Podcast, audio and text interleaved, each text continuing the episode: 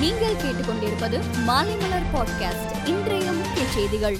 முதலமைச்சர் மு ஸ்டாலின் சுயசரிதை புத்தகத்தை காங்கிரஸ் தலைவர் ராகுல் காந்தி வெளியிட திமுக பொதுச் செயலாளர் துரைமுருகன் பெற்றுக்கொண்டார் சென்னை நந்தம்பாக்கம் வர்த்தக மைய கூட்டரங்கில் நடைபெற்ற விழாவில் கேரள மாநில முதல்வர் பினராயி விஜயன் ஜம்மு காஷ்மீர் முன்னாள் முதல்வர் உமர் அப்துல்லா ராஷ்டிரிய ஜனதா தளம் கட்சி தலைவர் தேஜஸ்வி யாதவ் உள்ளிட்டோர் கலந்து கொண்டனர். அதிமுக முன்னாள் அமைச்சர் ஜெயக்குமார் மற்றும் கட்சி நிர்வாகிகள் மீது திமுக அரசு பழிவாங்கும் நடவடிக்கையை மேற்கொண்டு வருவதாக கூறி அதிமுக சார்பில் இன்று காலை சேலம் கோட்டை பகுதியில் கண்டன ஆர்ப்பாட்டம் நடைபெற்றது.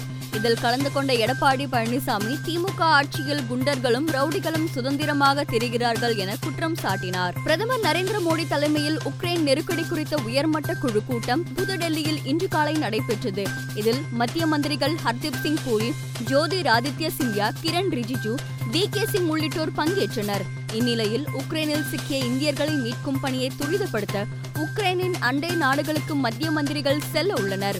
மத்திய மந்திரி Jyotiraditya Scindia Romania Moldova நாடுகளுக்கும் மத்திய மந்திரி கிரண் ரிஜிஜு சுலோவாகியாவுக்கும் மத்திய மந்திரி ஹர்தீப் சிங் பூரி ஹங்கேரிக்கும் மத்திய இணை மந்திரி வி கே சிங் போலாந்துக்கும் செல்கிறார்கள் என தெரிவிக்கப்பட்டுள்ளது. நாட்டை காப்பாற்றும் முனைப்பில் உள்ள உக்ரைன் படைகள் ரஷ்யாவை முன்னேற விடாமல் தீவிரமாக சண்டையிட்டு வருகின்றனர். இரு நாடுகளுக்கும் இடையில் பெலாரஸ் நாட்டில் பேச்சுவார்த்தை தொடங்க உள்ள நிலையில் உக்ரைனில் உள்ள ரஷ்ய வீரர்கள் உடனே வெளியேற வேண்டும் என உக்ரைன் அதிபர் ஜெலன்ஸ்கி அறிவித்ததுடன் உயிரை காப்பாற்றிக் கொள்ளுங்கள் என எச்சரித்துள்ளார். உக்ரைன் மீது ரஷ்ய படைகள் தொடர்ந்து ஐந்தாவது நாளாக தாக்குதல் நடத்தி வருகின்றனர். இந்த சண்டையில் இரு தரப்பிலும் பெருமளவில் உயிரிழப்பு மற்றும் பொருளாதார இழப்பு ஏற்பட்டுள்ளது. இரு நாடுகளின் குழுக்கள் பேச்சுவார்த்தைக்காக பெலாரஸ் சென்றுள்ளனர். இந்நிலையில் போர் தொடங்கியதிலிருந்து இதுவரை உக்ரைன் நடத்திய பதில் தாக்குதல்களில் ஐந்தாயிரத்தி முன்னூறுக்கும் மேற்பட்ட ரஷ்ய வீரர்கள் கொல்லப்பட்டதாக உக்ரைன் ராணுவம் அறிவித்துள்ளது. உக்ரைனில் இருந்து இந்தியர்கள் உள்பட இரண்டு லட்சத்திற்கும் அதிகமானோர் போலாந்து எல்லையில் தஞ்சம் அடைந்துள்ளனர்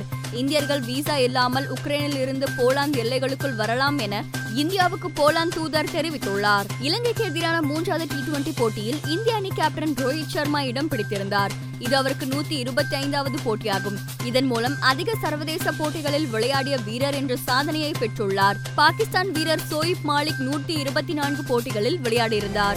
மேலும் செய்திகளுக்கு மாலைமலர் டாட் காமை பாருங்கள்.